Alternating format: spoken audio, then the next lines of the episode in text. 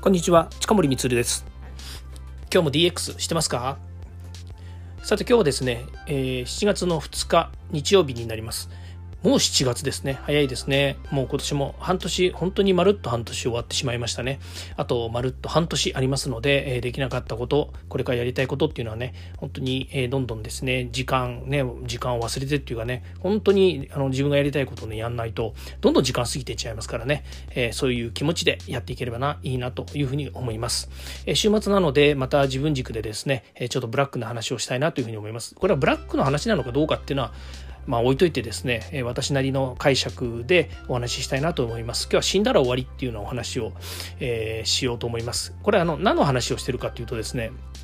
実はドラマの話なんですよね。で日本のドラマで死ぬっていうケースってね、まあ、あの自分の見てるドラマが偏ってるっていうのもあるかもしれないんですけど日本のドラマってどっちかというとねあの恋愛もので死ぬっていうねそういったものが結構ね、えーあってお涙頂戴的なものがね結構あるんですよそんなもんばっかり見てるからだというふうに思うかもしれませんけれども、まあ、特にですねうんとね、恋人死にますとかね、えー、何日後に死にますみたいなとかね、で、実は亡くなってましたとかっていうので、えー、恋人が亡くなっちゃうっていうね、ドラマが結構あるんですよ。でね、えー、まあ、日本のドラマそうだっていう話で、で、えっ、と、韓国のドラマとかね、それからアメリカのドラマっていうのも実は見るようになってるんですね。あの、うちの妻が、えー、海外留学してたっていうこともありましてね、昔。あの、韓国のドラマとか韓国の映画っていうのはやっぱり好きなんですよ。それでね、私はね、どっちかというとそういうの見なかった方なんですけれども、結婚してからね、えー、結構テレビで見るようになって。で、最近はご存知のようにね、ネットフリックスもそうだし、アマゾンプライムもそうだし、あとディズニープラスとかね、いろんなものでこう、海外のドラマ、これドラマですよ。映画もそうですけど、ドラマを見るケースが多くて、で、ドラマのいいところっていうのはタームが結構ありますよね。えー、第1回、まあ映画だとね、2時間から2時間半ぐらいの枠でも終わらなきゃいけない、終わらせなきゃいけないないんですけれども、ドラマっていうとね、えー、結構な時間、うんと、そうね、アメリカのドラマですと、えー、1シーズンで大体、えー、と6回から10回ぐらいやっているんで、あの結構な時間をね、えー、割いてドラマが作られています。まあ、その分ね、1回の見てる時間の中でね、もやもやもやしたりとかね、もう時間が長いなと思うこともあるんですけれども、それでも、あの、えー、そのね、まあ、ストーリー的に言うと長い時間をかけてですね、えー、そのゴールに起承転結が、あの、えー、成立していくっていうもので、え、なるんですね。で、韓国のドラマですと、大体1シーズン、えー、まあ、1シーズンとか1つのドラマがですね、大体10回から大体16回ぐらいまであるんですよね。これも結構韓国のドラマ長くてですね、これ韓国のドラマの方は、うちの娘がですね、韓国の、えー、まあ、その、なんだ、あの、アイドルグループから始まりですね、で、今、韓国結構大好きで、えー、ものすごくですね、勉強もして、え、韓国語もね、あの、流暢に話せるぐらいになっているんでですね、もうすげえなと思うんですけど、で、その娘の影響で、あの、韓国のドラマを見るようになりまして、まあ、それが、あの、影響してね、えー、トッケビ大好きになっちゃったりとか、うんと、いろんなね、他のドラマ、まあ、イテウォンクラスもね、有名ですけれども、そういったものをね、あの、何回も見てるような状況なんですね。まあ、その中で、この、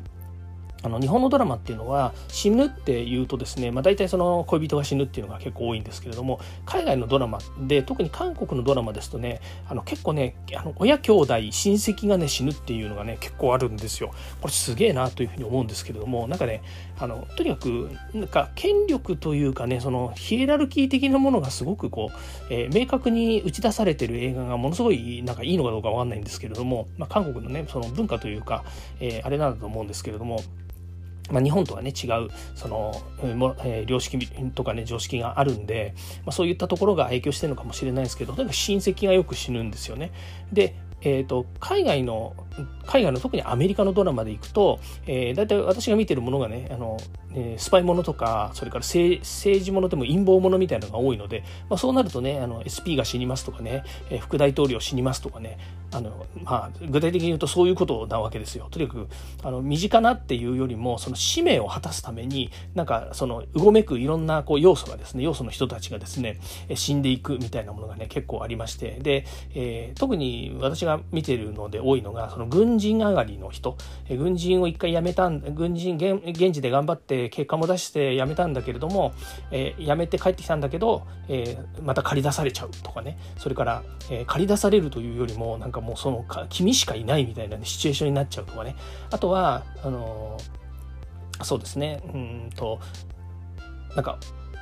妻とか子供とかを人質に取られたからもう矢をなしにそこに出かけていくみたいなね、まあ、そんなので正義を正義のためにこう戦うみたいなものが結構あったりするんですけども、まあ、そういうねのでいつも思うんですけどね。もう死んだら終わりなんですね。そのドラマの中でね、えー、と死んでしまうともうそれ以上出てこないんですよ、まあ、大概の場合そうですよね。だってもう一回死んでしまえばその後、えー、登場する場面はね回想の部分ぐらいしかないじゃないですか。で回想の部分でまあそのねあのギャラがどうだとかねその出演のあのなんでしょうねあの出演料のなんとかっていう話話は置いといて見る側からするとですねやっぱりこう登場してる人物っていうのはあまねくやっぱり最後の方までですねなんかいろんなこうなんていうんですかねあの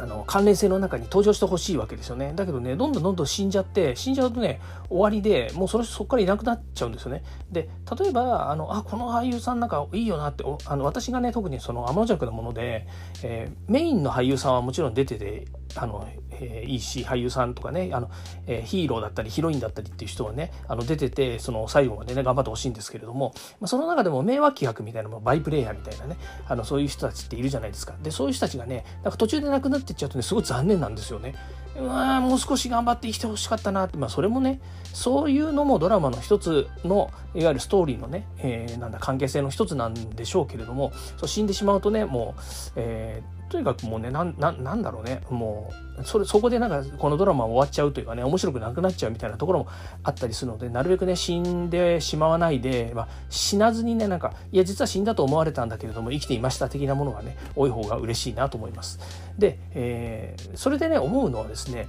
日本のドラマってもう何て言うんですかねあの死ぬっていう場面においては誰かに殺されるとかっていうことではなくてなんかね不治の病とかその何て言うのあのもう抗えない抗うでいいんでしたっけ？あがらう抗う。抗えない何かによって亡くなるケースっていうのがすごく多いんですよ。で海外の場合は海外のって特にそのアメリカの場合はねあのドンドンパチですよ。あのとにかく逮捕バーンとかね逮捕とミサイルバーンとかなんかねあの銃ワンバーンみたいな話になってくるわけですね。で韓国の方はどっちかっていうとこうね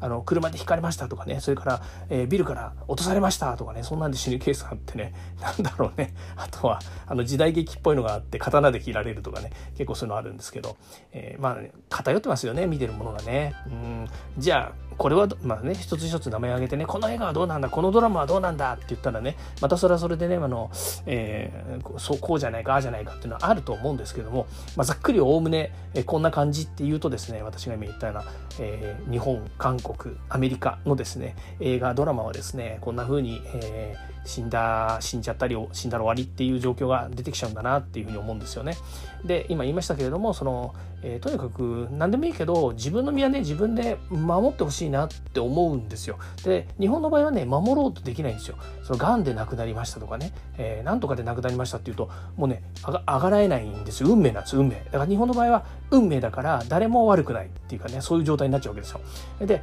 韓国の場合はどっちかっていうとやっぱり悪者がいて悪者に、えー、引っ張られてなんかいいものの人が亡くなっちゃうとかねそういった人ところもあるんですよ。で、えー、アメリカの場合はね陰謀。もう完全に陰謀。陰謀です。もう陰謀だけ。ね。とにかく、えー、陥れられてね亡くなるとかね。あのそこに出かけていかなくてもいいのに亡くなるとかね。なんかあの、えー、不謹慎な言い方ですけれども台風にね台風の時に畑を見に行っちゃったらっていうようなねそんな感じにもなりうるような感じのような、えー、亡くなり方をするケースが多くてですね。とにかく、えー、何をしてもいいですけどその自分の宮根自分で守るっていうところをねもっと考考えて映画やってほしいなって思います。何言ってんでしょうね。映画のストーリーの話だから私が何かしともしようと思ってもできてる話じゃないんですけども、えー、最近見た映画ドラマはですねあの私の主観的にこんな感じになってるんだなっていうのを、えー、すごく感じました。で私はとにかく、えー、偏ってますよね。あの今言いましたようにね。あのすごく偏った映画しか見てないっていうのが自分でよくわかるんですよ。